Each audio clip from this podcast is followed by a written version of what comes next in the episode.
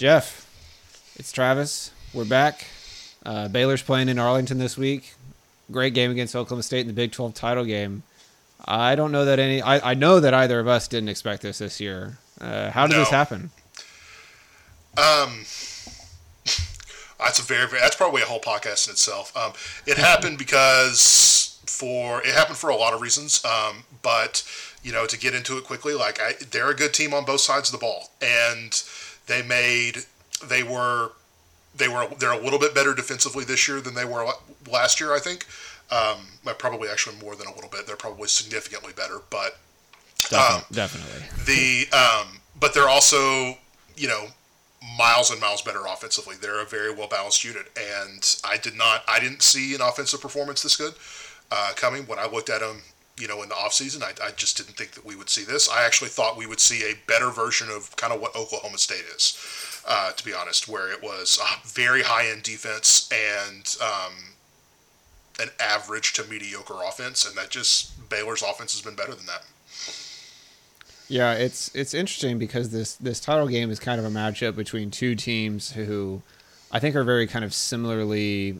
I don't know if similarly constructed is the right word, but it's interesting that I think both coaching staffs are really, you know, in a year where I and you know Iowa State, OU, Texas all were favored above them entering the year, uh, and probably had you know quote unquote better rosters in many respects they just weren't maximized. Um, and I think what we have in Oklahoma State and Baylor is two teams where the coaching staff is really maximizing the potential of their roster.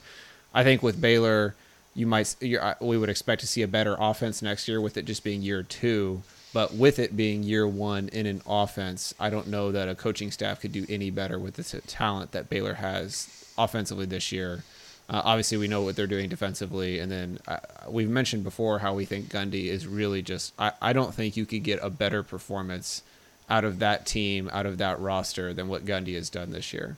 No, and the the the coaching awards came out, uh, or the Big Twelve honors came out today, and uh, Gundy, I believe, won Coach of the Year, and I that that would be my vote. I mean, I love Dave Aranda, but this is what they've gotten done up in Oklahoma State. The way he's kept those seniors engaged. I mean, they've got like a ton of that defense coming back next year. I mean, he is again. We you know we a theme in this podcast has always been to talk about the organizational aspect of football. Um, I'm really struck by uh, in the Oklahoma Oklahoma State game in Bedlam during as crazy as it was, looking down and Gundy looking like so calm and collected and like letting letting the offensive you know letting the offensive coordinator run the offense. He's giving you know he's talking through it over the phone uh, over the headset, but he's not his he's not the I'm a man I'm 40 guy that we knew of from 12 years ago. I mean he's he's definitely I don't know if mellowed's the right word or matured into it, but you, you know, you, when you look over and see that beautiful mane, like he's clearly in control of that program. He's clearly the head of that organization, and he's done a remarkable job up there. Yeah, I think it's it's something that you've seen with him for probably the past five years or so. It seems like he's really comfortable in the state of where they are as a program. Like he understands they're not an elite program, and he understands that they're probably not going to be in the title game every year. But he understands that when they have their their opportunities, he's going to give them their best shot. Yeah, I think that's a Um, great way it- to phrase it. It, it it's kind of like I remember when Derek Mason, who was the head coach at Vandy, was was dealing with some job. I like I think it was either last year, or the year before, and people and he was just like, a lot of people think they can do this job, but you know I'm the man for it. And I don't think that's directly applicable to Gundy, but I think he feels super comfortable and like, hey, maybe a lot of fans and a lot of boosters and everyone else thinks that this this Oklahoma State program should be winning the Big 12 every year and competing for national championships all the time. But I understand that that's not realistic, and that doesn't mean that I'm going to forfeit every game. It just means that like I understand what needs to happen to win, and it seems like he, he just has a really good realistic grasp on the program, and I think it's really set them up forward well for you know what Oklahoma State and Baylor and potentially TCU and other programs are looking at when this new Big 12 forms when it does become slightly more realistic for them to really be competing every year in year in out. Yeah, I, I I agree with all that. Yep. So yeah, I, I, I'm what I'm looking really looking forward to in this game, and of course we're gonna really really deep dive into it. Is like my favorite football games I've ever been to are two teams where it's like it feels like every inch is just on the line because they're so evenly matched. They're playing well, and as you know, as we know, like moving the ball offensively obviously requires good execution offensively, but it often for big plays for anything kind of more than seven yards, you're really requiring a defensive mistake of some sort or the other. And this is a game where I just don't think there's going to be very many defensive mistakes. So I think it's going to be a situation where Baylor gets five yards on first down, and you're just like, you're at the top of the roller coaster, and then the next play it goes to zero down, uh, zero yards, and you're at the bottom of the roller coaster. And I think it's going to be kind of that way for both teams, where every every inch is being fought over. Yeah, um, it's I, that's probably a pretty good description of the game. I think it's going to be you know first impressions is it's going to be relatively low scoring. Uh, I think um, you know as I look as I looked as I've watched some Oklahoma State, I've rewatched the Oklahoma State game, the Baylor Oklahoma State game a few times, and as I've watched, uh, I rewatched Bedlam as well. Um, I, the vibe I really get is something that I I think is probably very uh, Kansas State like cross between Kansas and Kansas State and Oklahoma, where it's just you know you look up and it's it's the five minute mark of the third quarter and it's 13 to 10 like that feels what this type of game is going to be like um, barring really really barring a um, really tragic turnover, kind of like the, the Bedlam turnover fest, where you're getting safeties and fumbles into the end zone, all sorts right. of shenanigans. Like that's obviously going to balloon the score up by possessions, but you know, assuming that assuming that that stuff gets skipped, uh, this this really does feel like a game where starting into the fourth quarter, it's like sixteen to three, and yeah, I think the Kansas very close. I yeah. think the Kansas State comparison is apt because, in many ways, I think Baylor's performance at Can- against Kansas State was arguably their best performance of the year. I know it like flashy wise and stat wise, it may not have looked that way, but neither of those teams were making any mistakes in that game.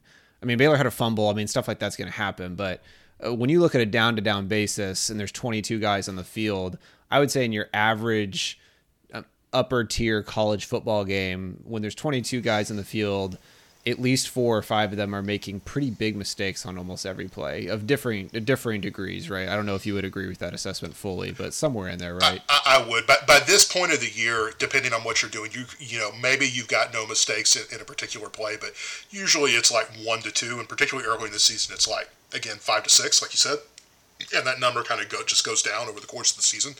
But um, I, I, think you're right, 100% right on the Kansas State game. I, if before before Bohanon went down, you know that was that that stretch, particularly in the second quarter, I, that was the best they played all year. And I don't, I was not expecting them to play better than they were against, uh, or that they did against um, Oklahoma. Oklahoma. Yeah, thanks. Uh, than they did against Oklahoma, and um, I was I was shocked. I mean, that was a real that was a big that was a big, as, as Aranda likes to say, as a culture win. Um, I agree with you. I just the only reason that that game was as close as it was was because GB went down. But um, that was that was the best they played. Well, and and and it, and what I think happened there is you know both teams, Baylor and Kansas State in that game, were essentially playing near flawless football in the sense that they were both playing as well as they possibly could have. But Baylor is just probably 10 points better or so than Kansas State is that year. So by the end of the game, we kind of saw that come to fruition.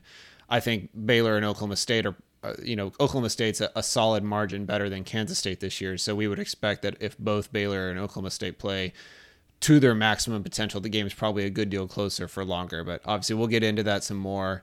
Uh, so before we start talking too much about the rematch, um, I wanted to talk about, you know, obviously what went wrong. This game has been played before. It was ugly for Baylor for a good deal of the game. It was kind of a strange game in the sense of the first half was like a full on flat nothing. Um, I, I don't have the stats in front of me, but it was something like Baylor had five drives and basically went three and out on four of them or something like, I mean, it was something like that. And then um, in the second half, it seemed like they had like one good drive, one bad drive, one good. It was more uneven, but they were able to get some stuff going. Um, but overall, I know you've watched this game several times, as have I.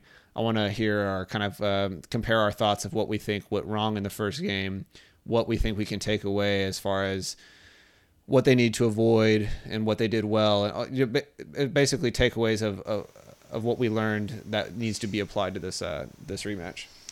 So I'll start defensively because that was that's where I really focused at first. Um, I think defensively, what so a lot of stuff went right. Um, what didn't necessarily go right? They were, uh, well, I guess three things. The first one would be Bernard was injured. Um, that was really evident showing up. Uh, Bernard did not play. They had uh, Jones was at the wheel, and then Jones had that extremely unfortunate um, uh, personal foul, yeah, personal foul call where he was not allowed to finish the game from Dave Aranda. Uh, Williams played a bunch in this game. He was pretty. He's extreme. Williams is extremely fast and extremely young. That's probably the best way to describe him. But he's got a good future. Um, so uh, that's Bernard. And it's worth me pointing out that real quick, Jeff. Like both those guys that were playing for Bernard aren't really playing anymore. I mean, Jones is playing at Jack, but so yeah. they basically had two guys playing in a position where They're neither not. of them are playing anymore. Yeah, and so that's that's a significant thing. Uh, Baylor. Um, Baylor really set in a lot of too high in this game, which I was not expecting because Oklahoma State is so run heavy. Um, Baylor decided very early on that they were going to sit in too high, and basically it's a they ran a very similar game plan I think to what they ran against Oklahoma. To be honest, uh, they ran a play that is called tight four. It's also called Tulsa, um, but it's basically a tight front um, and then quarters behind it, and that is. You know, I, I was not expecting that when I turned on the tape and really kind of did a deep dive into it, but that's really what they were saying, and that's a very conservative uh, play call.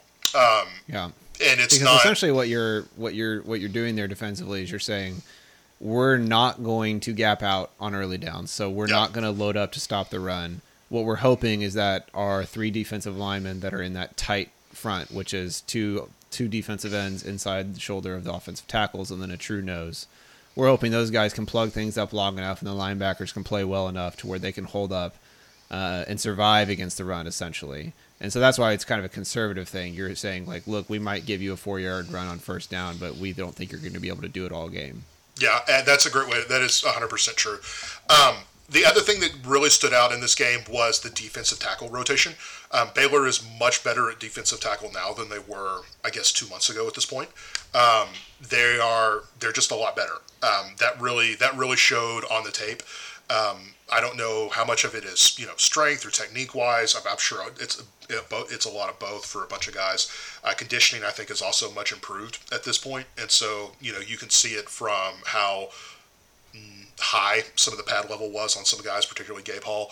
But uh, a thing on Gabe Hall that was really interesting was this was the first game that I remember him really kind of starting to flash, and you could see him. This is sure. breaking, and he, you know, he he played extremely well not extremely well. He played really well against their offensive tackles. Um, he he won matchups consistently against both the right, uh, right tackle and the uh, left tackle.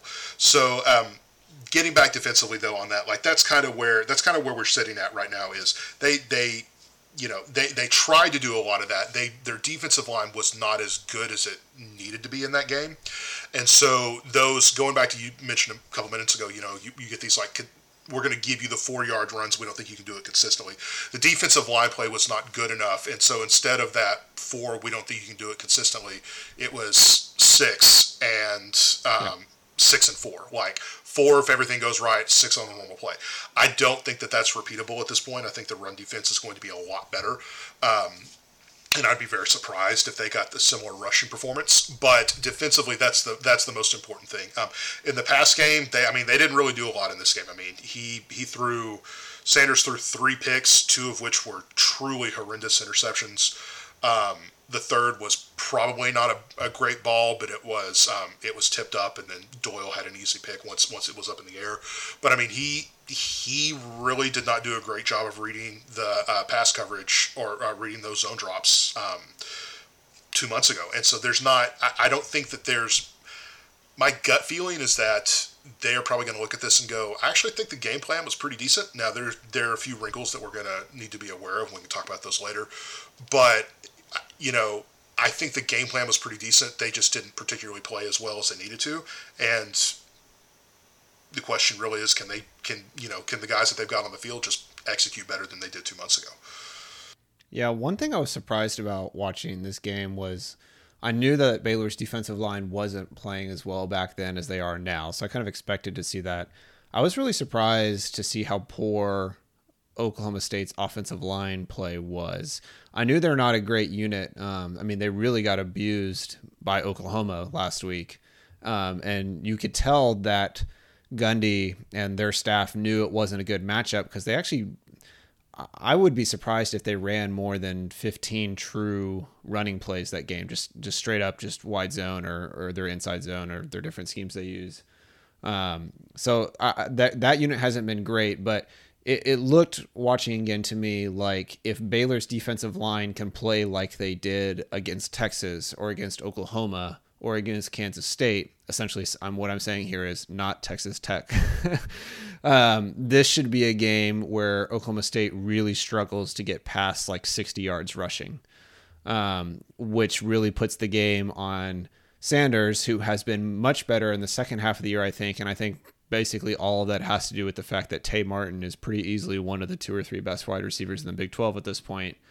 Um, but still, it's Sanders throwing the ball. So if if you've got a running back who's struggling to get 60 yards um, and you're relying on Sanders to throw the ball 25, 30 times, you've got to feel good about where you're at. And we can talk more about that in the um, when we preview, preview that game. But anything else? Um, I guess if you want to switch to the other side of the ball um, for Baylor's offense, from what you noticed from the recap. Um, Baylor really struggled. Baylor, Baylor's guards really struggled in this game. Um, I think that's that's probably not going to surprise anybody if you go back and look. Um, they really struggled to cut off. You know, in, in, that zone, a lot of times you're you're having to get across. I'm doing it with my hands, but you're trying to get across. The guy is not lined up directly across where He's usually a gap over um, a lot of times. So if you're at the guard, he's like between the guy you've got to block is between uh, the guard and the center. Okay, for those. Yeah, so if like you're the right guard, it's like the guy's lined up like essentially on the inside of your left shoulder. So he's beaten you by about two feet off the snap already. So it's a struggle to get there. Yeah, and so they really struggled to cut off those interior penetration, uh, those inter- those interior rushes. Um, uh, they had a significant amount of their wide zone just got blown up because they couldn't handle those two interior. They couldn't handle the two interior defensive tackles, and on a play in play out basis, those guys just won the reps. Um, they got away from that in the second half a little bit. They started running some more. I, I don't think they ran any traps or whams, but they started that they they they basically started trying to instead of trying to cut back, they would block back with the center in a few cases and just have the guards immediately climb. Um, that they did that on on uh, Abram's huge second and fifteen run. For those that remember yeah. this, um, that was a that's that was a play that they really started to do. And once they start, they did that a few times. Um, Oklahoma State actually started keeping their safeties back a little, and they started keeping their guys from crashing down, and that wide zone was there. Um, so they uh, that that was really an issue. It, getting but sorry that was a bit of a ramble but getting back to like why they struggled in the first half the guards guard play was not great. And it just it you know it's it happens to everybody but that's just kind of what it was. Um, there were some misreads by um, a couple of running backs i think as well. I just think everyone kind of played poorly and there's really no other way to put that. I just think they came out flat and they didn't you know they didn't hit very hard from uh, you know off the line they weren't they weren't playing with the same energy they were in the second half and that just it, it kind of snowballed in the beginning. Um, in the second half, though, they they really did some real they did some really good things. Um, a thing that I didn't realize at the time that I was able to see is I thought that I thought that GB played a better game in the second half. Now, of course, we have no no idea if he's going to go, and uh, based off my little knowledge of hamstrings, I, it seems unlikely. But he played better in the second half than I remember him playing. You know, they they gave up. He had a lot of quick pressures at his feet, and that's very difficult to deal with if you're a quarterback. So he was put in some really rough spots, but he still was able to deliver a few really good balls, uh, some important balls as well. And you know, between that and then being able to get the run game going just even a little bit, they were really kind of able to. Um, they were really kind of able to move the ball better. One thing they did do as well a little bit more in the second half. It, it's hard to tell from this from um, the broadcast tape. So I, am going to say I think this happened, but I don't know that this happened. It seemed like they got their splits a little uh, closer together for the offensive lineman. So the Jeff Grimes scheme actually, it's it's not it's not you know. Um, it's not the air raid where like the guys like have you know 30 feet between each offensive lineman, uh, which is really what it seems like. If you've ever seen a, uh, a Mike Leach offense from the end zone, it looks like you could drive a car between every single one of the offensive linemen. It's kind of ridiculous. um, but the uh, their splits are not that wide, but their splits are wider than. Um, most most outside zone teams do uh, do. Um, what they have been able to do, what one of the things they did in the second half was they shortened those splits up, and so they made the angles a lot better for the guards on those get off blocks. Now that makes it a little bit more difficult to tr- run true wide zone because for a lot of reasons, the angles on a compressed offensive line are a lot more difficult than on a wider offensive line. There's also some other reasons as well, but it made it more difficult to run those, but it also made it a lot easier for them to run stuff inside. And so instead of a case where, you know, they would try to get outside and they can't get the ball down and it's like a three yard loss, instead of a consistent three yard loss like they were having in the first half, they were able to kind of get consistent three to five yards, which against this defense, that's good enough, you know, to, to, to, to be able to establish that run game at least. So, um, you know, they, they, they did that, and you know the offense never exactly clicked in this game. Um, they, you know, they had a big play on a fourth and one where their safety took a terrible angle, and they had everything blocked up, and the safety just guessed wrong and jumped into a uh, jumped into a wrong gap, and that was that. Um, so, um, you know they didn't they never really they never really played well. And i think if you listen to Aranda post game in that um, he was kind of very um, he was kind of very honest like yeah we didn't play well. We did a lot of things poorly. So um, yeah i that's that, that's offensively that that's really what kind of came down to. They had you know some really erratic play i think on the offensive line and just everywhere else wasn't quite as where it needed to be I was actually more impressed with the offensive game plan than I figured would be than I figured I would be when I rewatched. I thought a lot of the plays were just like a hair's breadth away from really working. Um, obviously, the wide zone run game was never really going to be there with how Baylor's offensive line was just getting destroyed on the line of scrimmage. I mean, no run game is really going to be there in that respect. Um, but there were a lot of plays. Um, even the like the sweep game and the and the screen game and obviously the deep balls that just weren't quite connecting and Grimes had drawn up, uh, drawn, drawn, drawn up. Okay, drawn. he had uh, drawn up a couple of good, uh, you know, the second play of the game or whatever was that deep ball to Estrada, which very clear, clearly was punishing a version of zone coverage that uh, OSU was running. And anyway, all that to say that I I liked the game plan. I think a lot of it just stemmed from the fact that kind of like what you're talking about. Um, you know, uh, in the first half when they went three and out like four times or whatever, it's just like there's basically no there's no rhythm to an offense when you're only running three plays every 15 minutes or whatever it is. You know, it's just it's it's nearly impossible both for players and a play caller. I do think this was a very crucial game for the offensive staff and for Grimes as a play caller um, to I don't want to say learn, like I'm sure he knew this, but I think we talked about it at the time. Um, you know, Baylor had been able to really just operate using their fastball the entire opening part of the season, where they basically could just run wide zone, they could have two tight ends on the field, and then they could run play action and then boot game. Oklahoma State took all that away, and they really had to start running to their, you know, to their off-speed pitches and you could tell that those plays were in the playbook but you could also tell when you looked at the players executing them that just like even if they had practiced it 30 times you know in fall camp it's just another thing to do it against a defense that's playing as hard and fast and aggressive and so one thing that that gives me confidence for is that when Baylor kind of immediately needs to go to that secondary bag of not tricks but just you know the off-speed plays that I think they're going to be a lot more confident running those from the outset this next time. Yeah, that, I mean that's definitely the hope. I, you're, I think a good example of that would be there was a play. it was like a second and it was like a second and eight with about four minutes left in the second quarter, and the ball's on the it's uh, Baylor's ball on their own about 35, and Grimes had a uh, Grimes had a slant call on against man coverage where he had um, he had a Tyquan like singled up. He was he he ran little um, eight yard post, and I mean they had that play. He would probably still be running right now if he'd caught that ball. Three months like two months later he would still be running. Like that's how open he was. And somebody got to Bohanon's feet which forced him to move a hair. And then he threw a ball that was like three inches too far ahead of Tyquan. And that was an incomplete pass. And so that's it you know going back to what you said, that's an off-speed pitch that was almost there, but two blown, two pieces of blown execution kept that from being a monster play. You know, back when the game was still seven nothing. Um, so um, that you know I, that really does sum it up. Like working on those plays, you could see that they're there. The execution just wasn't sharp enough uh, at the time with with those off-speed pitches.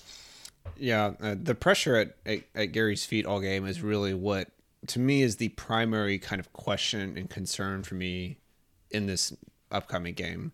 Um, but one last bit, one last bit from recapping the game.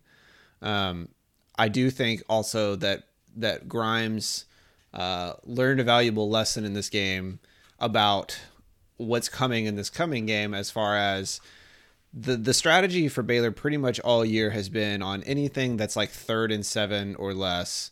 They're very clearly trying to run a play that's like getting four. I mean, obviously they they want to get the first down, but they'll just run wide zone and try and get four or five yards. Right. That happened probably three or four or five times in the Oklahoma State game. But Oklahoma State game, uh, but Oklahoma State gave Baylor no uh, respect to throw the ball on those third and seven. So whereas most defenses play their play their pass coverage units, they bring in their subs to play the pass on third and seven. Oklahoma State treated third and seven like first and ten, and or or third and two or third and four or any of these plays where Baylor's thinks that they can kind of catch you off guard by running the ball. And so I think you might see in this upcoming game say like, look, we know that Oklahoma State is just they know that we're going to use all four downs, and so I think you might see some more shots on third and fours and third and threes and third and twos, and just say, look, we'll take two shots instead of running the ball and losing two yards, and then maybe having to punt on a fourth and six. Yeah, I think that I think that's accurate. Yeah. Okay. Um, and yeah, I mean the last thing I'll say before we just uh, jump into this preview is just like I briefly mentioned there. It's just their Oklahoma State's defense, as, as far as like their front and their safeties and their linebackers. I mean, it's really kind of honestly unbelievable the the the way that they're able to combine playing sound but playing hyper hyper aggressive. I mean, guys are in the backfield constantly, but there's no open gaps. That's what really impressed me, especially when Baylor would try and run their boot plays. Um, and a lot of their backside stuff, it just seemed like Oklahoma State had somebody in the backfield, but there was no obvious other open gap, which I think is just a massive. Um, uh, just uh, I'm sorry, I'm trying to think of the word. Um, it's a it's a credit to Jim Knowles because that is a scheme and and that's a group of players that clearly knows what they're doing, and you don't just know what you're doing out of the box. That's great coaching, um, and that really jumps off the screen when you watch them. Yeah. Okay. All right. Well, let's move on to talking about the rematch. Um, I'm just tremendously tremendously excited as this game, as we've already talked about. Um, which side of the ball do you want to start start with, Jeff?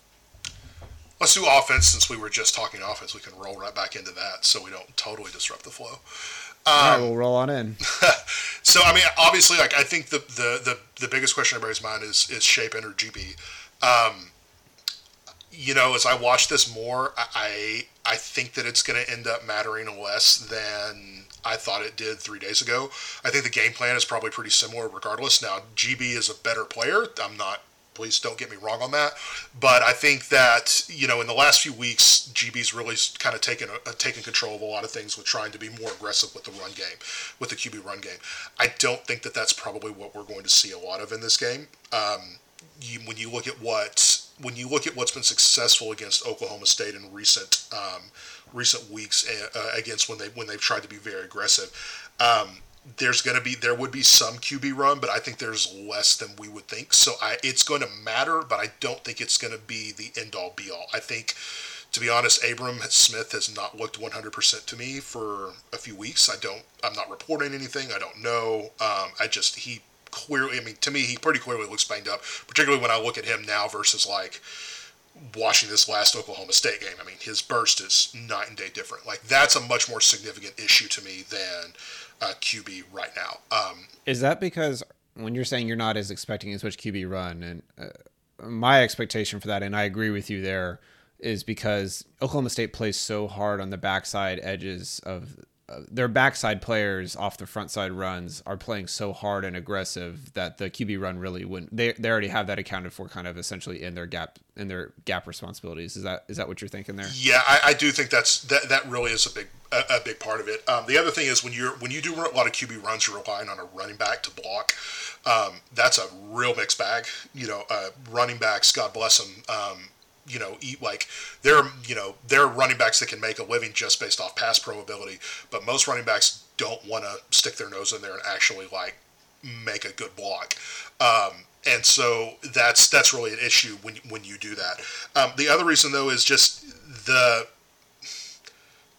it's just schematically like it's kind of the, the best way to attack them is to not is, isn't to try to force that run. I think you want to try to get inside with with with as much as they're going to want to hammer the edges, as much as they want to bring the safeties down, I think you have to really focus on quick hitters either inside, yeah. and then you've got Those like quick A gap runs that you were quick, talking yeah, about earlier. Quick like quick A gap runs, runs on the interior, like shorten up your splits, get some doubles, and then move off, and then just like if you're you know this this team is like very happy sitting with three four yard runs. That's great. Um, and then be more. I think one of the things they're going to, to do is they're going to have to be more aggressive on early downs um, in the passing game. That's not play action like. They're going to need to be able to get into some run looks and then just throw it on some drop back. Um, and that and that to me, to be honest, is is the single biggest issue because if they can't if they can't keep the safeties from crashing down, which is what they did a lot of, and, and, and when you go back and look at it, they're they played their cornerbacks back a lot to, to um, you know eight yards off, but their safeties crashed hard. Well, the problem with that is when you, when you line up in something like that, the easiest way to attack that is is a quick throw, a quick pass. But if slant, you're doing uh, yeah the, the, slant that Tyquan could have taken to the house essentially. Yeah, but when you're doing like so much of Baylor's early down passing game is play action. You know, it's not a lot of drop back on early downs. And so, you know, they were they were able to really kind of eat that up by crashing the safeties and living one on one outside a lot um, because there was so much pressure in his face because they kept constantly bringing guys, and so they're going to like the, the in order to counteract like the best way to counteract that honestly is going to be a drop back passing game out of your run personnel on early downs. Yeah. And it's, you know, I don't know, I, I can't tell you 100% what that would look like. There's a ton of different options, but the most important thing that they have to do and what really killed them early on is they have to keep those safeties from coming, like both safeties coming down. Like you can't run into a nine man box. Like no one can do that. Okay. Yeah. And if if if they can't, they, they have to be able to figure out how to do that. And that kind of not I'm not gonna say short passing game, but the drop back on standard downs is is the way to get out of that for sure. Yeah, and you know, not only can basically nobody run against a nine man box, but Baylor's offensive line is already going to struggle with Oklahoma State's defensive front anyway. So the last thing they need is to having to deal with free hitters coming off. And so I think it's interesting that you bring that up as far as drop back passing game from Baylor's bigger sets. Uh, because one thing that we've seen in the past few weeks with Shapen in the game is that it, I haven't charted it specifically, but I, I, feel pretty confident, and I think you agree. Like Baylor has run a lot more four and five wide with Shapen in the game um, than they did with GB. Now, how much of that is specific to what Tech was doing defensively uh, versus what Shapen does well? Obviously, I think it's probably a little bit of both. Um, I don't expect or want Baylor to be in much four or five wide this game just because I think it exposes the offensive tackles to pass rush in a way that I don't know that they're ready for against Oklahoma State's really good defensive ends. And so, yeah, the idea that they could line up in bigger sets, in run sets, where you only have, you know, Tyquan and RJ or Tyquan and Estrada on the field, knowing that Oklahoma State's going to allocate nine nine defenders to the run game, and you're basically going to get 1v1 shots to either of those wide receivers – yeah, I think that that I like that a lot more than Baylor spreading them out four and five wide. Yeah, and I, I mean, we probably will see a. If one thing I will say, we will probably see them go into ten personnel if they really want to just do man. Like if that's really all they want to do, and that's that's what they want to do against Oklahoma in the first half when Knowles, you know, they they wanted to, you know, there's a I'm laughing because I can hear the coach saying this in, the, in our head, which is basically we're going to do what we do, which is we're going to line up, we're going to we're going to hit them. Well, they tried that in the first half. Touchdowns. Yeah, yeah, they tried that in the first half and they got smoked. So you know, if they're going to come out and try that hyper aggressive, like pure man across the board, everyone's you know every every corner person is in like a mega alignment where it's it's man everywhere he goes. Like if they're going to come out and do that, then you kind of have to go into four wide. To be honest, like you can't you can't really get away from that. But that's if you know that's, not really coming, what they. That's not really. Uh, my understanding, at least, is like a lot of teams, like they might run man against eleven or twelve personnel, but the moment that you push out into four and five wide, that's when they push into their zone coverages, right? That is that is usually the case. The thing that really stood out against Oklahoma is they, they didn't really do that. Like they now they didn't run press man, but they still ran man because they thought yeah. they thought they could basically get to Williams and um, do that. And what Williams was able to do in that first half really well was he's able to step in then off of his back foot, kind of waft it up there into one-on-one coverage, and you know they're made things easy for him. Made things made things real easy for him, but you know their their corners are not. They're fast. I haven't ever. I, they don't seem like necessarily great contested catch point type of guys. Um, and so they got, you know, they got mossed. Like they gave him a touchdown, they got mossed. That's that that happened a bunch in that game. And of course, they came out in the second half and they did what they should have done, which was they just ran Baylor's game plan, and you know, Oklahoma literally scored nothing in the second half offensively. I mean, just I literally. I messaged I messaged you during the game and I said, you know, I literally could not imagine being an Oklahoma fan watching this game on TV because there is nothing worse than just watching your quarterback sit back in the pocket for like six seconds and you can't see what's going down on downfield because you're watching the game on TV and just being like, throw the damn ball, like do something. But there's just it, it was a feeling of helplessness, and I met, and it, kudos to the broadcast because a lot of times when they showed. Um, they showed the back end, they showed the coverage, and you were like, "Oh, I see why he didn't throw the ball there because everyone was covered." Everyone was covered. Uh, yeah. yeah but yeah, it'll be it, so. Yeah, I think that will be something interesting to watch early on. For um, uh, well, let's try and kind of break this down a little bit more systematically. Okay, so so you were just mentioning how okay, bigger sets, but throw the ball on early downs. Is there a way that Baylor can manufacture some run, some run, some run game in this game if Oklahoma State's safeties are triggering hard on the run? I mean, I think the answer with, is no. With so. shape, with, yeah, with, with GB, the answer is maybe. With shape, and the answer is no. Right. Yeah. And that's I mean, and, and no. that is my central um, question for this game. I think I've said that like four times already. I have lots of central questions for this game. Um, but a big one here is without the Shapen is a good athlete, and he's very clearly good when he gets out on rollouts and when he scrambles. He is not a designed backside runner in the same way that GB is. He it just isn't there, and so that's the thing to me to watch is GB gives you kind of multiple outs if uh, if Oklahoma State is not respecting the pass game, you could still potentially hit them on some backside run plays with GB. With Shapen, it very clearly is okay. If he does not hit these passes, Baylor's going to score ten points.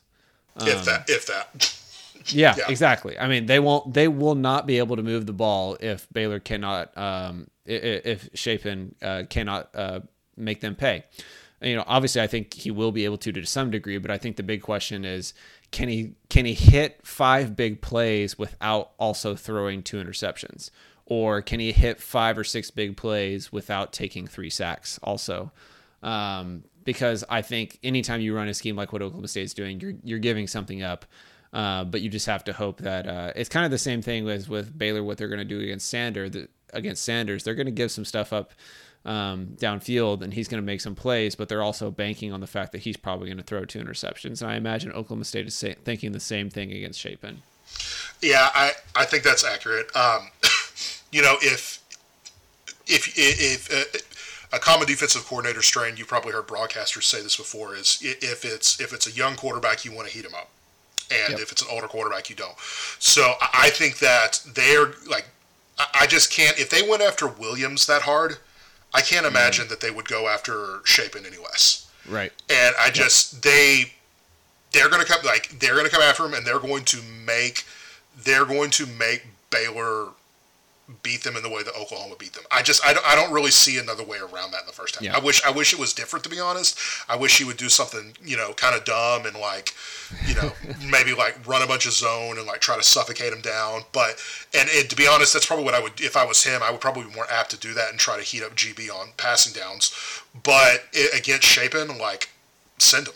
Like just send yeah. him and see what happens. And I think that's because you know that I think that's just what the, I think that's the plan for them, and that's what I would do if I was them.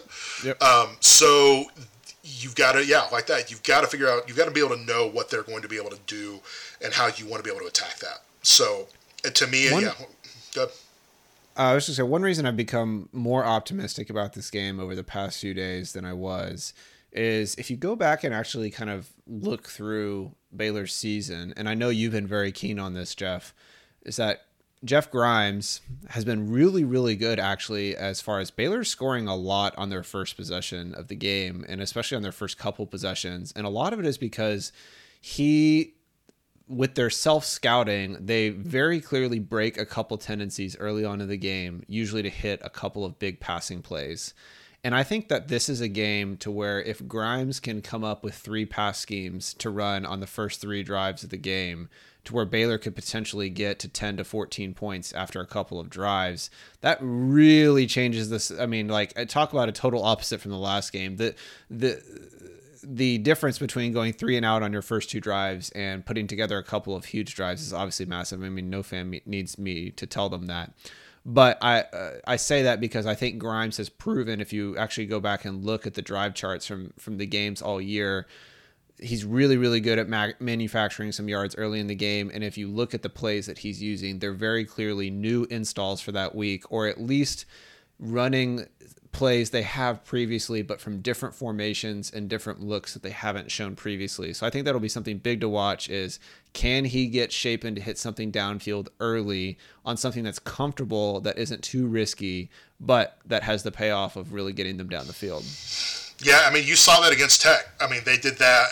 They remember when they, I mean, they put uh, Abram out wide. They got you know the flowing mane of a linebacker on him, and you know, ball went up, and I mean, that was a touchdown. I mean, it was it was a very they a classic like here they've schemed this up they're ready to go like let's get this out i think you're 100% right on that like they baylor particularly if shapen plays um, you know he this is his this would be his second start yeah, um, crazy it's it's you know it's it's crazy like your second sharp your second start is a big 12 title game with a potential playoff implication on the line depending on what happens like right there um, like they're going to have to figure out a way to get points in the first three drives. Like they need at least seven points in the first three drives because yes. they cannot like if it's if we're looking up and it's like seven minutes into the second quarter and Baylor's doesn't have anything yet. Um, that's really bad news because yep. the, you know if you're if they're through their script and they haven't been able to generate any offense and they don't really have an off speed pitch to handle the blitz you know, there there just aren't a lot of options. I mean, that, that was kind of one of the issues that we we talked. Um, I went back and randomly saw. I was wondering what my mood was, so I went and read my tweets during the game from this. And one of the things I said is like about midway through the third quarter, I said this game is probably done because they couldn't figure out how to handle a spe- you know a specific look that Oklahoma State was getting them, and it wasn't quite cooked, but it was more or less cooked. I mean, the Smith run was honestly probably won't that that run won't happen again in terms of giving up a gap like that on on fourth and two. Um, so you know it's if they can't break them out in the first few drives, then Baylor's going to really struggle to score, particularly if it's Shapen. And I just I don't you know I just you can't put you can't put a kid in his second start out there when you're down by like two possessions with five minutes left in the third against that defense that's blitzing like crazy. Um, like that's a recipe for like three picks in the second half, and it just yeah. yeah. And especially when you know your your your five or ten new installs for the week that you very confidently told them are gonna are gonna work. Apparently didn't. So yeah i think i uh, all that to say i think these first few drives for baylor's offense are gonna be critical. For me it's never necessarily as much about about points. I mean obviously like the game is about getting points but it, to me, it's more like you know some crazy stuff can happen with you know if Baylor has a really successful drive, but then has like a bad holding call or something like that, I'll feel better than if they flukily get the ball down the field, right? Like it's it's it's going to be about seeing how they adjust and, and and what they bring to the table for the game. So yeah, it'll, it'll be great to watch the um, the beginning of the game because I think it's going to set the tones on both sides of the ball. And why don't we flip to uh, talking about when Oklahoma State has the ball? So yeah, uh, defensively, what are they going to do? Um, I think I think they're going to do what they did last time, which is uh, the Oklahoma game plan, which is tight with quarters. Um, that's much more conservative, uh, but it worked. I, I, think, you know, it, it, when you look at what they did on a on a down to down basis, uh, they held up pretty well. The, the, the areas where they gave up in the run game, I think, are addressed by better defensive performance and by having Bernard back and being able to play Jones where he should be, which is at the jack on the line. So they played a lot of five man fronts in this game, but they still played quarters, even on like first and five, even on third and two. Like they stayed in quarters a lot. They did not want to give up. Um, they didn't want to let uh, Sanders really kind of have easy reads. I think that was a I think that was something a, a, point of emphasis going into the game was if we simplify the game for Sanders, he can beat us with with when he doesn't have to think too much. When he's got to process a more complex coverage, um, or when he's got to fit the ball in tight against man coverage, that's a much more difficult thing for him. And so they just they rolled out and they played a lot of quarters. They played a lot of pass coverage, and could you explain to people, Jeff, why is it that playing out of two high, and why is it that basing out of quarters makes it easier to um, muddy the read for the quarterback as opposed to playing with a single high safety? Sure. So typically, when you have your out your outside receivers, your X and your Z, okay, um, and there's schematic differences between the two, um, but at the end of the day, your X and your Z are typically going to run more vertical routes Okay, so when you run a one high, you run what Nick Saban calls a middle of the field closed. I think he's the first guy that came up with the term. Um, it's called MOFC, or the opposite of that is MOFO, M-O-F-O, which is middle of the field open.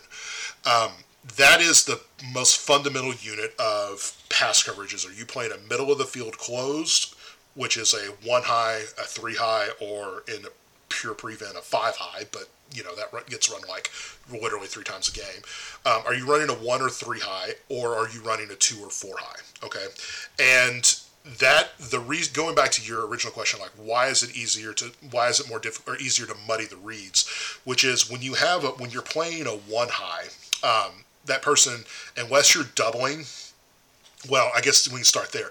If you're playing a one high, then one of three things are happening. Either that person is literally just playing center field, or he's doubling someone, which means that someone else, else is there. No one else is there, and, and someone's got a one on one.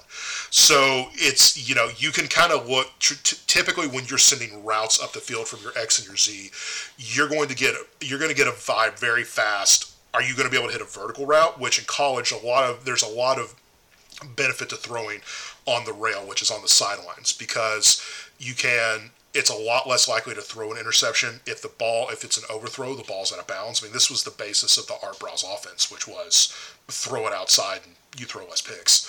Um, but you know, if, if you can get the ball up the field like that, it makes it a lot easier because you can't really cap those. You can't cap two vertical routes from a one high. It's it's just not possible. So you you typically in a one high like you're going to get a lot of match zone coverages, particularly from Aranda because they run what they call one rat. But if you if you want to simplify for them, and Sanders does, that means the ball's going to go vertical. They want him to read top down. They don't want him to read bottom up. So if he's reading top down and there's one person in the middle of the field, really you know they're only running like one or two route combinations beyond 10 yards you're running a you're running a nine or you're running a post like that's that's really it. You know, in the NFL, you run, you know, you run a whole bunch of stuff, but in college, you're running a go route or you're running a post. That's really it. Um, maybe a maybe a slot fade um, as well if you're running out of uh, 11 personnel, but that's, that's that's really the extent of the passing game for most college teams. So, if you're going to be running something like that, um, if you're running quarters, however, it makes it much easier to really disguise what you want to do because there are so many different versions of uh, really zone match quarters. Quarters often yeah. gets used as a quarters is is a little bit that it's a term that's a, it's an overloaded term to use a programming terminology. Um, it's an overloaded term in that it defines there's also there's a specific play that's called quarters, but quarters is also used as an offhand for most uh, split safety yeah. coverages. And so for most split safety coverages, it's usually a three over two and then a two over uh, three over two and three over two or two over one, um, which is your backside. And so out of quarters, you can mix and match front side backside coverages, and that happens a lot. Like you play two read to one side and you play Connie to the backside, or you play Seahawk, which I know that's a crazy. That's a really weird coverage. It sounds like I'm making stuff up, but you know, there's a bunch of different ways you can do it. All these all these different guys have different terms for this, um, but you can mix and so match those coverages, and it I makes it much more complicated. Sorry to interrupt you there, Jeff. I think specifically how that applies to Sanders is he's very clearly a guy. It's like he almost threw a pick against Oklahoma to where it was like you could tell that his post snap read wasn't what he expected it to be. And it almost felt like you could see him recognize it, but he couldn't stop himself from throwing the ball. And um, it's so it seems like he's a guy to where like anything you can do to make um, him have to kind of do any post snap processing, the more likely it is that you're going to get him to make a crucial uh, mistake. And so just lining up with two safeties back at the snap as opposed to just that one just kind of gives a lot more variables that he has to consider and just um, and so even if you're opening giving up things in the run game giving up things in the qb run game you make it a lot more likely that he makes a catastrophic mistake which is ultimately baylor probably needs a couple of big mistakes from him uh, to win this game I think that is i think that's very true um, a thing that you'll see from him a lot and this is very clear in the baylor game as well which is he's gonna he's gonna make his pre-snap read and then it's not always clear that he even reads the field because they've got a specific play call for that on. And so he's just kind of going through his his top two progressions and then trying to tuck it and run.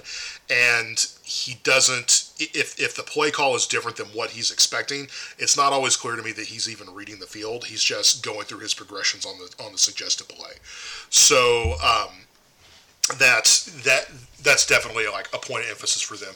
One thing that I would be worried about for Baylor is, you know, when when you sit in that two high, you're basically kind of looking at a QB run game and just going, good luck. Yep. I mean, you're just giving to it because you don't. If, if you're going to play even numbers, once the quarterback comes into the game, it's not even. Anymore. It's not even anymore, and you're you're you're just down, and so you're going like you're going to give up plays, and so they ran, I think probably about five total option plays in the game. I think they picked up eight to 12 yards on every single one of them. Um, and Baylor just, uh, well, they have one play where they didn't do it now. I'm thinking about in the first quarter. But Baylor just kind of gave that one up and said, you can have that. Um, same thing on rollouts. You know, when they would do rollouts, they just let him have it. Like if he wanted to take off and run for seven or eight yards, they took off and run for seven, eight yards. Um, it will be interesting to me to see if Oklahoma State tries to exploit that in this matchup. Can they well, come they up did with it ways? last week they did it last week against OU. They ran him a ton. Yeah. And I, I, I, my assumption is that they will because it's the Big Twelve title game. It's not a home game at the first yeah, of October. Well should. Yeah, you're you're gonna you're definitely gonna empty the bag. So uh, this it, it does think seem to me like there's gonna be a lot more matchups in this. But once you start running him, you really kind of um, you're kind of if you know it's one thing to have a few hitters to commit to the run in that way though really is going to change a lot of what they want to do in the pass game because they don't want to spread it out and let him run. Like if they're going to run him and out gap him, like they're going to go into that their heavier sets and they're going to try to hammer the edges in QB power. Well, you can do that, but you know, can Baylor's jacks hold up on the edge? I think that they can. It's not how I would attack Baylor, to be honest, but. Um, you know, it's that, it's something that you kind of have to commit to because once you start showing those looks from a formation basis, you can't. It's really hard to throw out of that diamond formation that they run. Yeah. Like you can't, you know, you don't have anybody deployed on the line. So if you've got three guys in the backfield plus the quarterback, I mean, there's just you can't get guys deployed out into the field. So it's just it's just it's just hard to throw out of that. Yeah. So if you're going to commit to that, like you better be really sure that you can execute it consistently and you're not going to get swamped on an overload. Um, I don't I don't know that they can, but it's definitely something that I'd be I would be worried about. Um, and that that to me is the biggest that to me is the biggest issue that I do worry about in this game though is how do they how do they handle the QB run game? If it was me, I would try to keep doing it. I would not go out of the power sets against Baylor. I think that Baylor's weak points are the secondary. I think. I don't think they're in the front. Um, I would not, particularly with I, I don't think this o, the OSU offensive line is as good as some of the ones that Baylor has faced in recent weeks. Um, so I would not I would not feel I would not feel as confident trying to go big and get up uh, and to go big against Baylor and trying to kind of run the ball down their throat. I think they're going to have to figure out more of an option game um, and some stuff like that, which is where I think they're very dangerous on the edge. Yeah, so we talked a lot about with when Baylor's on offense that if they can't make OSU pay for crashing those safeties down with just some first down pass plays, um, there's not a lot of there's basically zero options for what Baylor can do to move the ball. If we expect that, and again, this is kind of the caveat for this entire discussion. If Baylor's defensive front plays the way that they did against Texas Tech they're not winning this game, and it might not even be close. So I think both of us are kind of just assuming that they return to the form that they showed for the past, you know, six weeks prior, essentially. Um, so my my really my going back to the BYU game, I'll, I'll say this: the BYU game from a run defense, like they really took a step forward against BYU. I thought they played significantly better in that game, and then the pass rush got better after TCU, and then there's you know Oklahoma and Kansas State. That front was outstanding. Yeah. So if they're even close to what we saw in the two games prior in there, then it's a totally wrong. But yeah, let, a big caveat for that: if they play like they did against Tech, it's it, It's it's, over. It's over. Like you can go ahead, Yeah. you know, go out and hang your Christmas lights, whatever you want to do on Saturday. So so assuming you know the base assumption for me is like I mentioned earlier, their running backs probably aren't going to get more to, more than sixty to eighty yards this game. So to you, um, the big answer to that to watch is the QB run game. To that, that is the kind of the clear alternative for when that doesn't work. But then you're saying you think that might hamper what they want to do throwing outside. So why is that? Why uh, out of a bigger set? You know, you still have two wide receivers out there. What is it about running those bigger sets that makes it more difficult for them to kind of still attack downfield if they want to do that? Well, it, it's it's not so much necessarily going big; it's how they go big. They go they don't they don't put guys on the line when they go heavy. They they prefer to keep guys in the backfield, and so Yeah, that those diamond formations. those diamond for, diamond formations, you know, they do a lot of like three in the backfield. So they'll do, you know, they'll do they'll do uh, 22 personnel or they'll do 12 personnel, and three to four guys will be in the backfield with them, like off the line, you know, and the, there it there are big advantages for that in terms of. Um, being able to do Inserts eye in the run yeah, game inserts in the run game and eye candy for linebackers and all of that's there. But the trade off for that is you can't get guys out. Like you can't you can't and when I say that, you can't deploy a guy off the line through the offensive line and defensive line. Like somebody's gonna grab him, somebody's gonna bump him like that person's just not going to get out. So really the only two people that you have to worry about in that case are your X and your Z and your outside guys. And so if you if you if you shrink it down to a diamond, it makes it really easy to. I mean, you're only going to call in college. You're only going to call really two routes out of or three routes. You're going to call a stick route, you're going to call a go route, and then you might call a post depending on whether it's middle of the field, open or closed. But if you only know it's going to be three routes, it also makes it a lot easier to play man coverage because there's only three routes. so you could play in a bell, you know, depending on the down and distance, you play in a bell technique and you guard against going up the field. Um, or you, you know, if it's like third and two, you play you play press, try to keep him uh, up close so that they can't just get an easy first. But long story short, like it really simplifies what the wide receivers can do realistically.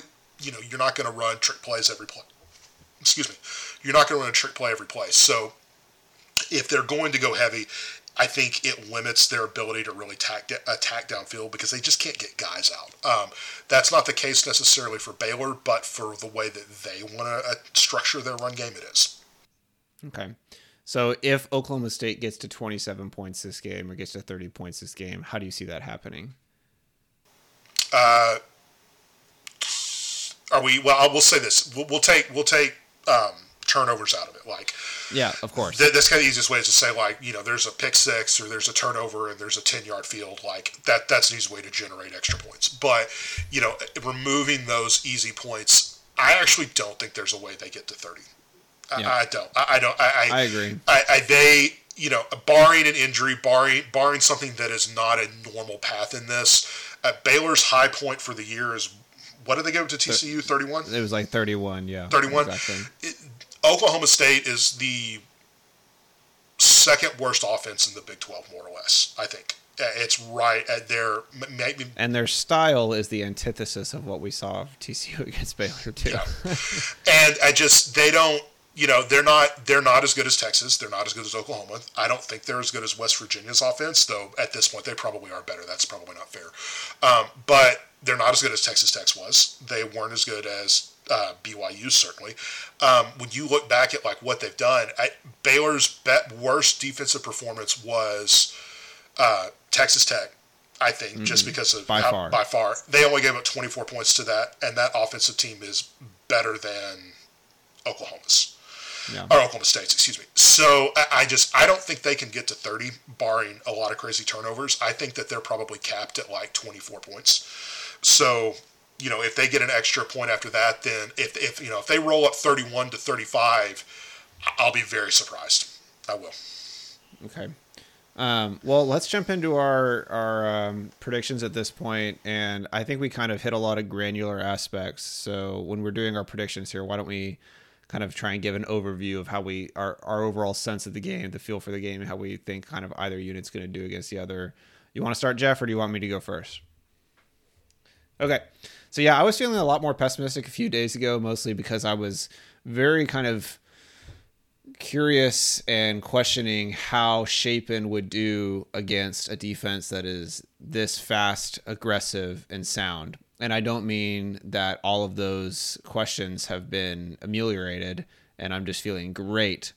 Um, but I think what's really turned around for me is that I feel a lot better about Baylor defensively against Oklahoma State than I remembered. Rewatching the game, just knowing that Baylor's defense is playing so much better now than they were when they played the first time, and the fact that Oklahoma State still barely kind of did anything against Baylor in that first game means a lot. And also seeing the fact that Grimes clearly, it seemed to me that he understood what Oklahoma State was doing, and they called a lot of really good plays, but they just weren't in that rhythm of the offense to execute at that time, like we talked about. Um, I think turnovers are just like not to sound like every other announcer that just talks about turnovers every game, but it's true. Like whenever you have two teams that are super evenly matched, they're going to play a big factor in this game.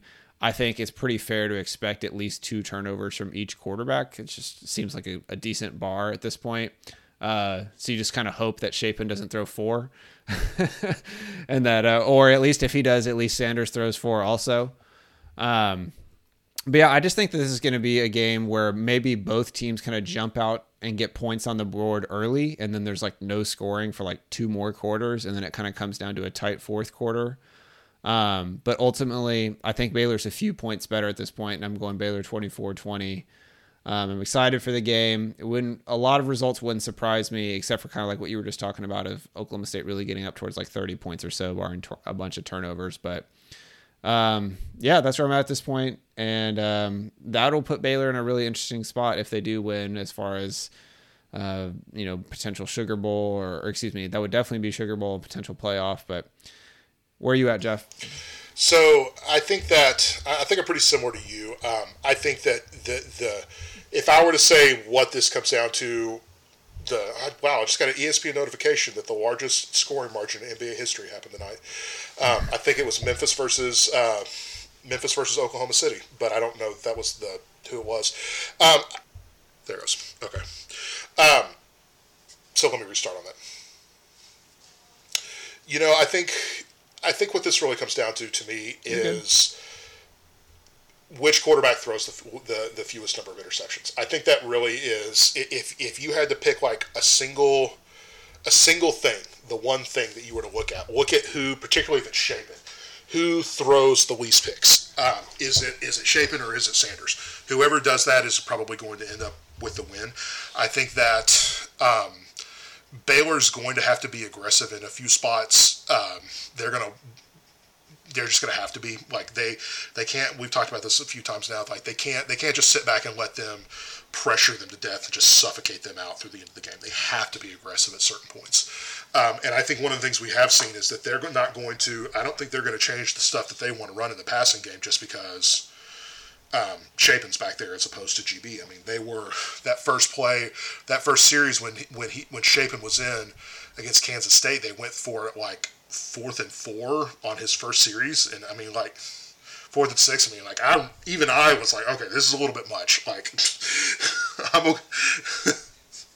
um, I, I, I, even I was like, okay, like let's let's hold on here.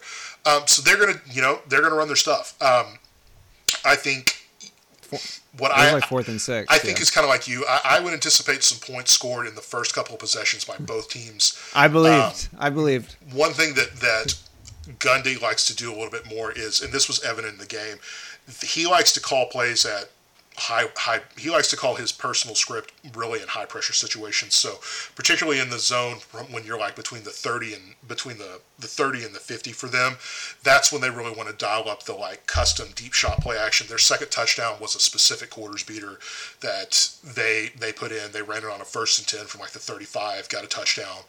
Um, so gundy is going to try to deploy those in high leverage moments as opposed to necessarily getting through the, the initial script. Um, if Baylor, I would I would expect I would expect Oklahoma State to get somewhere between, like you, I think it's somewhere between 17 to 23 points. Um, I, that seems like a very comfortable margin to them. I don't see them being able to establish a run game. I think that they are going to be able to live off of um, bursty plays. Is probably the best way to describe it. Like one out of one out of five plays is going to go for 17 yards, and the other four are going to go for like zero, one, minus four, and five, or something like that. Um, so they'll you know, they, they're going to be able to ride that offense to a certain point. Though I'm sure there's going to be yeah, at least one bust. It always happens in these games.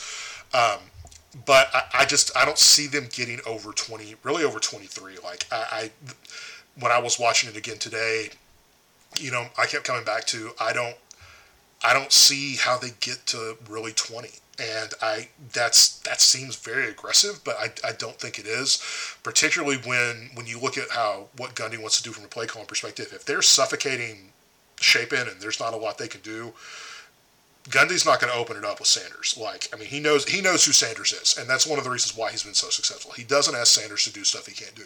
So if they're in the lead, they're just going to run and try to chew clock. They, they're not going to try to stretch the lead. They're just going to try to get out of there because he knows that they have a one point win. They're in the they they are in the playoffs and they've won the Big Twelve title. So he just wants he wants to score yeah. three points and yeah. then run a 58 minute drive and be done with it. Um, so um, I think that it, it, that that's that's kind of the flow that I would expect. I would be. My hope is that Baylor. My hope is that Baylor can hit some shots in the first quarter and then adjust after half to whatever they're doing primarily and be able to establish some sort of running attack in the second half and grind out 21 points. Like if they can if they can get to 21 points, I think they've got a real good shot. If they get to 30, they're going to win. Like I think that's probably I think that's probably pretty fair. Um, I how they get to 21 is probably a combination of you're taking a bunch more shots than you would want. So you, maybe you are getting a more a few more three and outs. Yeah. But if you connect on like one or two of those, you're all of a sudden you're in field goal range. And if you connect on two of them, you got no, you got six. No. So I, think there's going to be a lot of I think there's going to be a lot more of that. Um, more shots. Maybe less of a step trying to establish the run at least in the first quarter until they know what they're trying to do with their front, um, how they want to attack their guys, and you know that's it. I will say it in my head, it's going really well.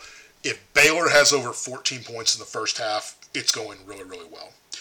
If Baylor, if it, if you look up and it's the seven minute mark of the second quarter, and even if Oklahoma State has not scored yet, Baylor has like three points, that's a bad sign. Um, I think that's that's that's really what it is. Like Baylor's going to need to be able to get a lead. I don't. Yes. The one thing I don't is unless GB plays, and even if he does, I can't imagine he's going to be full strength. I don't see how this team like does what they did against Oklahoma and UT, where they know how to establish their pitch. They can kind of grind yeah. it out, wear them down for different reasons, but kind of push out into the second, late into the second half in the last 20 minutes of the game. Um, I don't think that's going to work against Oklahoma State. Um, they're they just yeah, yeah, opposite defensive structures, and you don't, you really don't. If it's Shapen, you really don't want to put your your QB in stress like that. Like you need to be a, even if you're sacrificing some of your plays for later, you got to let him get comfortable. Those are two polar opposite early, so he's not feeling the stress in the second half. So. Like that is that's where the game can really.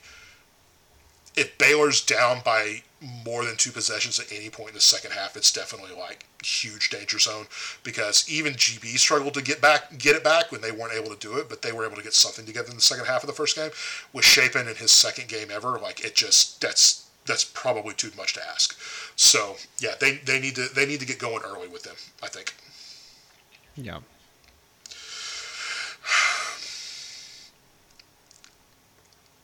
I think I'm going to say 23 20 Baylor. Yeah. I think they will figure out a way. I think they will figure out a way to get like And your ten score in the first quarter, and then like just grind it out from there. I think that's really what that's what I think they can do, and I I have faith. I've got faith in the defensive staff. I got faith in Grimes. I, like those kids want to be there. They were there. A bunch of them were there two years ago and didn't get it. Like they know how big this is. They they want it more than any fans ever wanted this. Like they want to win the championship. Like that. That's a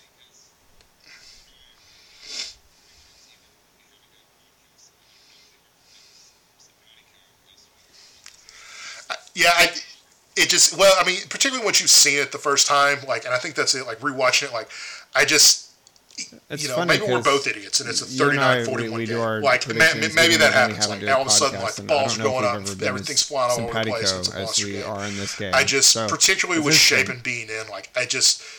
80% of the game, like if you played this game 100 times, like 80% of the games look like both those teams just kind of like grinding down to dubs in the second and third quarter and then seeing what happens in the fourth. Like I just both both staffs want to play it the same way. Both staffs want to protect their QBs. Both staffs um, both staffs want to attack their QBs in same in the same way. So that means that they want to protect their QBs in the same way.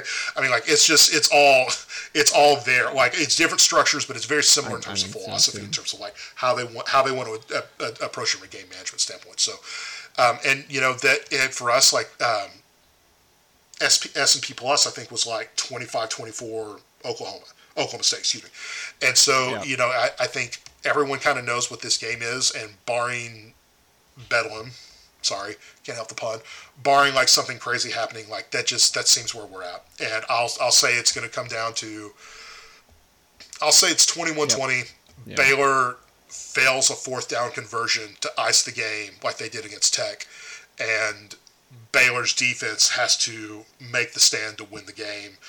Um, and their defense, you know, they, they were really the driver for uh, so much of the season. Like their defense pushes them over the top. So that that's my prediction. Awesome. Well, I've got a few more things before we run out. I know we just did our predictions, but just a few quick hitters before we get out of here. Um, fourth downs are really interesting in this game because actually Gundy and Oklahoma State have been one of the most conservative teams in all of Power Five as far as when they, they go for it. And I think a lot of that is just what they have in Spencer Sanders, or, or more aptly, what they don't have in Spencer Sanders and what they don't have in their offensive line. So he just really doesn't go for it very often. Polar opposite of Baylor. So in a very close game, I think you could see things swing on Baylor getting some crucial fourth down fourth downs and extending some possessions that Oklahoma State might not be able to extend for themselves. And I just kind of wanted to finish here, Jeff, with I guess maybe a most important player on both sides of the ball.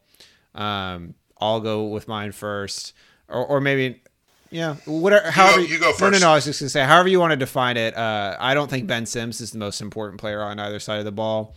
But I think Ben Sims and Tyquan Thornton are two major players to watch in this game because I think Baylor's going to get a lot of ISO shots, and what I mean by that is just where they scheme up, you know, their receivers, and I'm counting Sims as a receiver here, one v one versus Oklahoma State defenders, and you know that Grimes is going to scheme those up, um, and so I think both of those guys are going to be called on to make big plays in crucial moments. Um, and defensively, I think it really just all starts up front. They looked pretty soft last week, which makes sense with apparently they were dealing with the flu. I think Gabe Hall, Cole Maxwell, Apu Ika, those guys need to have the game of their life. That way they can um, basically not have to do too much to stop the run. So, who are you looking at as a couple players on each side of the ball in this game? Um, the guards, Miller and X and J.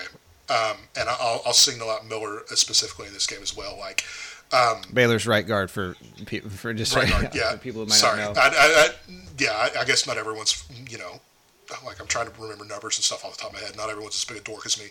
Um, if they play, if they play similar to what they did, particularly with Shapen, is not going to be good. Yeah. They they have to be better. And they had, you know, quarterback pressure to QB's feet is death, like absolute death. There's a reason the pocket looks like it does, is because they you quarterback has to have a place to step up into.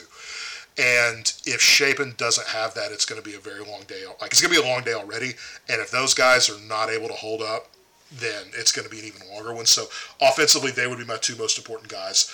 Um, and one of the things, in as addition to that, like we've talked a lot about this in the past, and this was also true against Oklahoma. Their guards, the guards haven't played as well as they haven't played as well against even fronts as they had against odd fronts, and that means they're covered up. When they're able to get, when they're able to have space and they have angles and they can get up on on linebackers, they've played better than when they are um, dealing with speed across their face. And you know that's that's the task against Oklahoma State. It's speed on the line. So they they they have to play better offensively. Um, defensively, I'll say. I think it's Bernard. Um, you know, he didn't play in the first game. They the defensive line is going to be able to hold is, is going to be able to put the linebackers in position that they should be able to absolutely eat. Um, I mean, they both those guys should have like 12 tackles plus at, at, a bare minimum. I mean, they are going to be all over the place. Um, well, and the big thing with Oklahoma State too is that their running back Jaylen Warren is so good at meeting guys in the hole, yeah. very similar to Abram, and and getting another yeah. three yards. So it's really going to be on Bernard and Doyle to make sure that it's second and nine and not second and five, because that is just a massive difference in a game yeah. like this. And I, I think yes, that's 100 percent right, because that happened all the time, by the way, in the first game, which was contact, three more yards, and second and six versus second and nine, or first down instead of third and three type stuff. I mean, that happened all the time in the first game.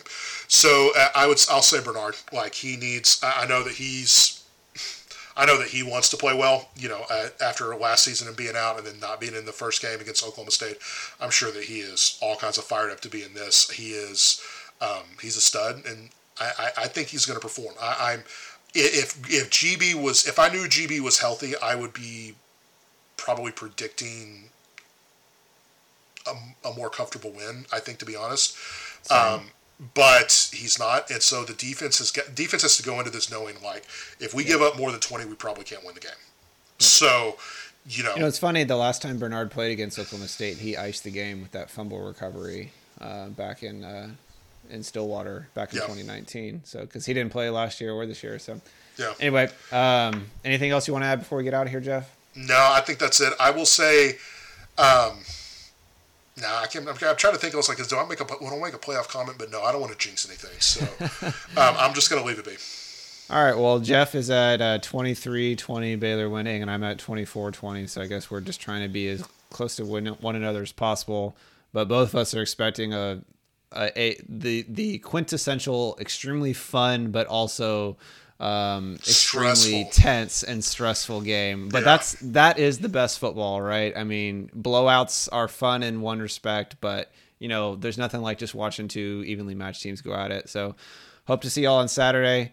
Um, Jeff, thanks for joining me again. I know the people enjoy it, uh, and it's been a great season. Absolutely. Right, man. I hope I'll be talking to you before the bowl game or the playoff game.